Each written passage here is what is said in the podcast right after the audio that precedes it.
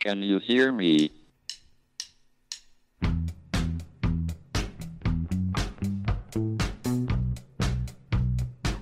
Houston, we have a problem. It's one small step for man, Now I am become death, one giant leap for mankind. the destroyer of worlds. Eureka! Nos Bastidores da Ciência, um podcast da Molecular JE. Olá, sejam bem-vindos a mais um podcast Nos Bastidores da Ciência, o podcast molecular. Hoje comigo tenho a Inês Fonseca. Olá Inês. Olá. Antes de mais, queria agradecer eh, o convite para participar nesta iniciativa muito engraçada. Ora é essa, ah, nós é que agradecemos a tua participação. Então Inês, ah, gostavas, ah, poderias ah, falar um bocadinho acerca do teu percurso académico, o que é que fizeste até agora e aquilo que estás a trabalhar neste momento, por favor? Então, eu comecei por tirar a licenciatura em Química Medicinal, depois eh, tirei mestrado em Química e estou presentemente agora a tirar o doutoramento em Ciências Farmacêuticas eh, na empresa uh, Ignas Produção Unipessoal Limitada. Na minha tese de doutoramento eu tenho como, então, como objetivo eh, desenvolver novas moléculas passíveis de radiomarcação com- que tenham como alvo o receptor Y2 e uh, fazer o seu estudo em vivo para que uh, seja possível um, fazer o mapeamento dos receptores por imagem PET. Ok, sim senhor, muito interessante, muito interessante. Ahm, e então, quais é que, quais é que são os problemas ah, a que o teu projeto e o teu trabalho pretendem, pretendem dar resposta? Então, como uh, eu mencionei, o meu trabalho está muito direcionado para os receptores Y2. Estes receptores uh, fazem parte de um, de um conjunto de subreceptores do sistema neuropeptídeo Y. O neuropeptídeo Y é um neuropeptídeo um, amplamente distribuído no sistema nervoso central e periférico e está um, muito envolvido em diversos processos fisiológicos ah, nomeadamente a fome, ah, o consumo de álcool e drogas, distúrbios neurológicos. Ah, também está envolvido em ah, algumas doenças neurodegenerativas ah, e na epilepsia e na ansiedade. Ahm, posto isto, apesar de, de existirem muitos estudos biológicos deste- destes receptores e, e dos outros, um, em certas doenças, o, o papel deste destes receptores ainda não está completamente esclarecido. Então, o meu objetivo com a minha tese de doutoramento é conseguir, um, através, lá está, de- de- do desenvolvimento de- das novas moléculas e da sua radiomarcação, conseguir uh, fazer um mapeamento uh, e observar in vivo uh, as modificações que podem acontecer destes receptores lá está, em certas doenças. Inês, durante a tua explicação, tu mencionaste PET. Ahm, poderias explicar aos nossos ouvintes este conceito de PET, o que é que é? Então, a a PET, tomografia de, de emissão de positrões, hum, é uma técnica de ima- imagiologia eh, que é muito utilizada no diagnóstico de doenças na área da cardiologia, neurologia e oncologia. Hum, basicamente, o paciente que se submeter a um exame PET eh, é injetado com um radiofármaco. Eh, este radiofármaco é então eh, uma molécula hum, que foi radiomarcada com radionuclídeo e o radiofármaco então vai hum, ligar-se ao, ao receptor para o qual foi desenvolvido e através então da, da tecnologia PET é possível observar hum, Onde é que a molécula está? sim, para onde é, onde é que a molécula está, para onde é que ela vai e com que intensidade se liga aos receptores e o que é que isso então depois permite concluir. Enquanto estavas a explicar, e bem, o conceito de PET e para que é que ela, para que é que ela é usada, falaste em radiofármacos, ahm, poderias dar-nos, a mim e aos, e aos nossos ouvintes, alguns exemplos de radiofármacos que são, atualiz- ah, são usados ah, atualmente para, para esses diagnósticos? Uh, Sim, existem vários. Existem vários radiofármacos uh, utilizando vários radionuclídeos. Um, o mais comum que se, que se ouve falar e os exames mais comuns que se pedem uh, na área da oncologia, por exemplo, é com o 18-FFDG. Uh, basicamente, esta molécula é transportada pelos transportadores da glicose. Portanto, se se observar eh, uma elevada captação eh, desta molécula eh, nas células, eh, geralmente é esse sinal que são células cancerígenas, visto o seu alto uptake de, de glicose. Um, também temos, por exemplo, o 11CP, que se liga às placas amiloides e, e também serve para diagnosticar um, a doença de Alzheimer.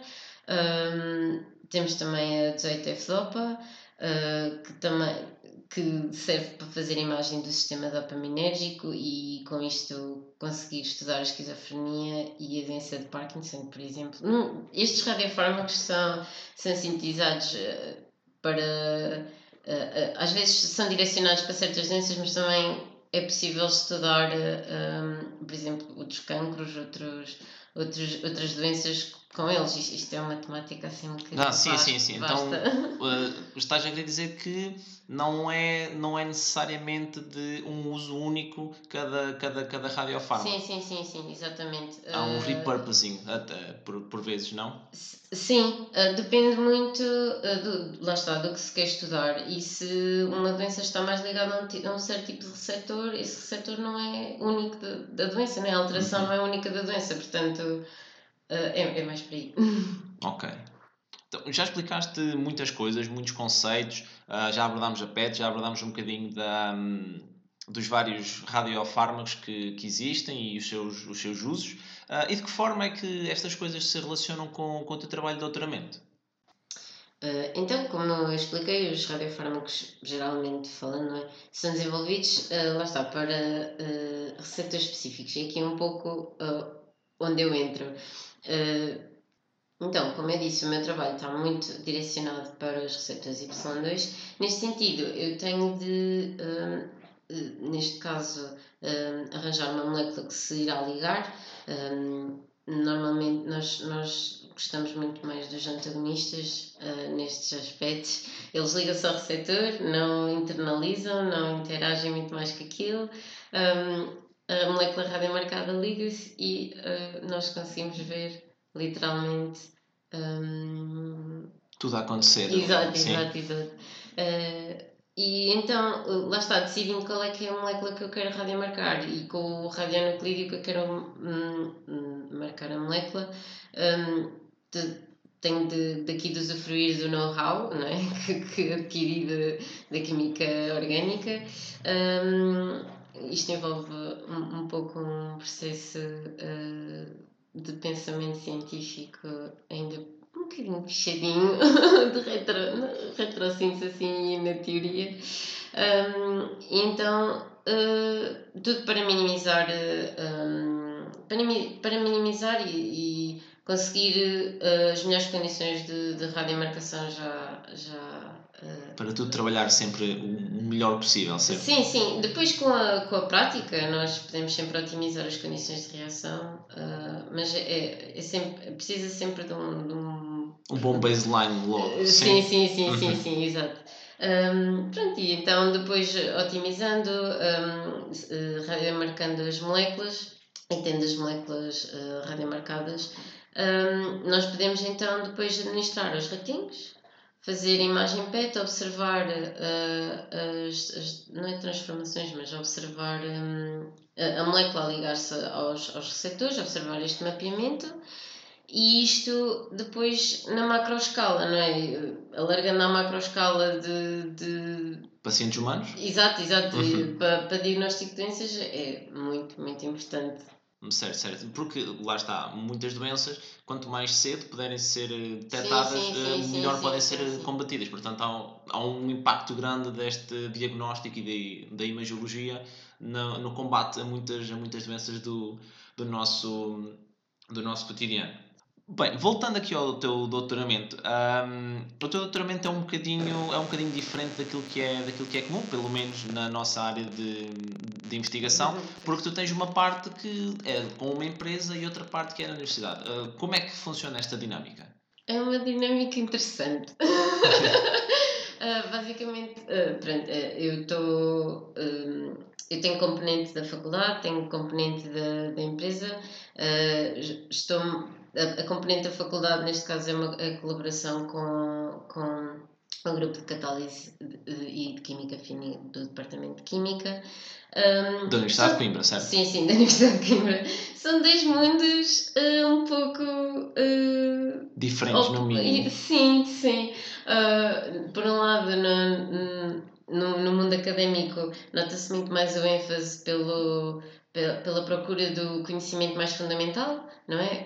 Hum, eh, Vai-se mais ao fundo da questão. ah, eh, na síntese das moléculas, testa-se mais coisas. No, no mundo empresarial é tudo muito mais pragmático. Eh, temos de ter os resultados para ontem Eh, e hum, não eh, dispersar muito e não hum, perder muito tempo em certas questões que não valem a pena. É tudo muito, muito mais pragmático. Mas é, é uma experiência muito interessante e estou a gostar muito. E eh, acho que as pessoas, se, se alguém estiver hum, motivado para tal que deve seguir, eh, porque realmente dá um conhecimento da indústria, não é? Para quem sai de um curso eh, de química completamente fundamental e virado para a investigação, entrar numa indústria é. é É um choque, no mínimo. Sim. Eu já lá estou há alguns anos, já, já estou mais ambientada, mas hum, aprende-se aprende muito sobre do que é que é o mundo in- industrial. Uhum, Sim, porque lá está, há uma, há uma diferença grande daquilo que se estuda na, na academia, no meio, de, no meio da investigação, e depois aquilo que realmente passa da academia para a frente, para a frente ah, figurativamente, não é?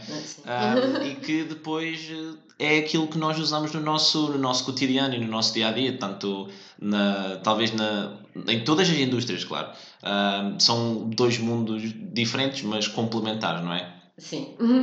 Ah, Inês, e o que, o que fazes tu nos teus, nos teus tempos livres? Porque ne- de- nem só de investigação vive uma pessoa, não é? O que é que, o que, é que tu fazes nos teus, nos teus tempos livres? Conta-nos um pouco. Eh, eu gosto muito de sair com os meus amigos. Eh, agora, em contigo de pandemia, eh, torna-se um pouco mais difícil, mas já estamos a voltar ao normal, não é? Assim, por isso, entre aspas. Um pouquinho de cada vez. Sim, exato, com muita calma. Também, agora entrei também muito no mundo do exercício físico para manter o, corpo saudável. Corpo são, mente sã. Exatamente, sim, sim. Ah, sou muito fã de ver séries e filmes e também adotei muito agora um novo hábito de ler vários livros e tem sido muito interessante também. Sim, é, spoiler alert. Inês, tu tens uma meta de livros que tu, que tu queres ler por ano, verdade? Sim, no ano passado eram 15 e eu li 16, mas a pandemia aj- ajudou, não é? Sim, sim, sim. Muito tempo em casa e este ano subi para os 20, está a ser giro. Ainda Ok. não atingi a meta, mas. Ok, mas em termos de curiosidade, já. co- co- Como é que estás? Estás perto? Estás no bom caminho de cumprir a tua Estou meta, no bom, estou no bom caminho, sim. Ok, não quero ok. dar spoiler já, mas estou no bom Ok, caminho. muito bem, muito bem. Ahm, e dentro desse teu, desses teus hábitos de leitura, tu tens algumas áreas favoritas que gostes de ler? Algo que leias sobre algum tema muito específico ou algum tipo de escrita específico ou nem por isso? Eh, eu leio sobre várias coisas, eh, basicamente desde que o, o- a sinopse do livro me interesse, Uhum. eh, eu leio, não sei assim tão específica, mas tenho lido muitos livros de não ficção. Então, e tens algum livro que tenhas gostado muito e queiras exemplificar? Olha, eu este ano li um muito engraçado que se chama Factfulness. É literalmente um livro sobre factos. Ah, foi escrito por um médico em 2017, ou pronto, foi comercializado em 2017. E ele basicamente ah, começa o livro com um diverso, diversas questões sobre cultura geral. Um, por exemplo, se nós achamos que a percentagem da população mundial, qual a percentagem da população mundial que vive em pobreza, se no próximo século o número de crianças a nível mundial vai aumentar ou não, assim com este, com este, este tipo de perguntas. Um, e então o livro começa desta forma, ao que nós ficamos ali a olhar para as respostas. Temos sempre só três respostas, ah, três opções, neste Tem caso. Três respostas possíveis, sim. sim, sim.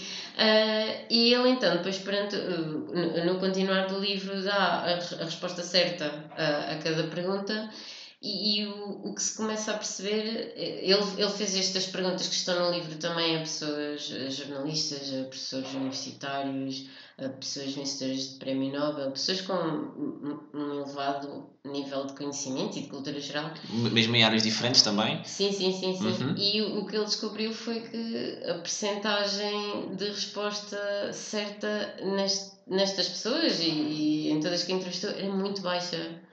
Um, um chimpanzé que tinha 33% de hipótese de acertar tinha muito mais probabilidade De, de acertar do que, do que as pessoas, que- então. exato, ok. exato.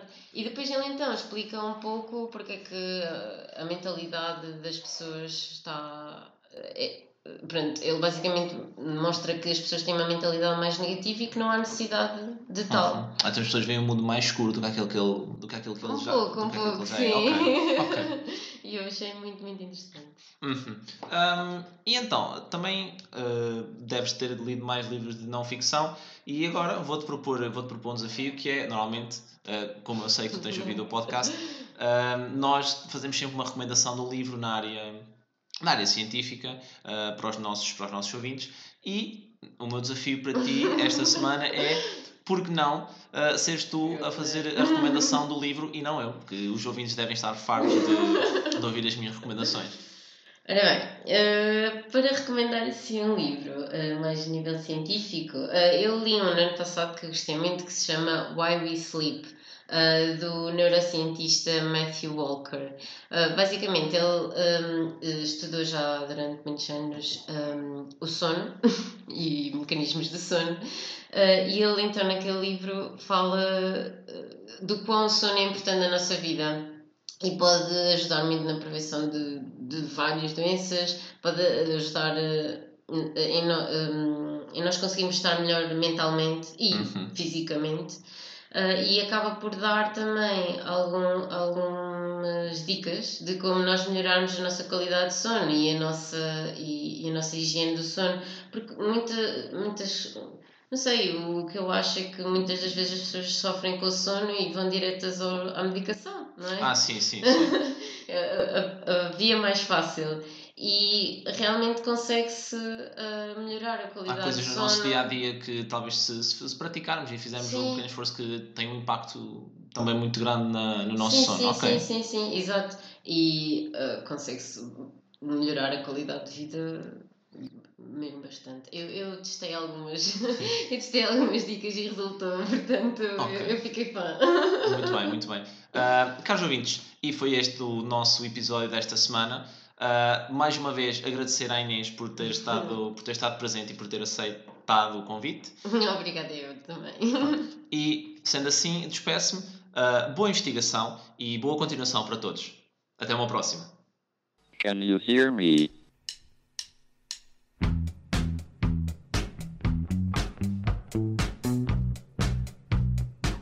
Houston, we have a problem. It's one small step for man, Now I am become death, one giant leap for mankind. the destroyer of worlds. Nos Bastidores da Ciência, um podcast da Molecular JE.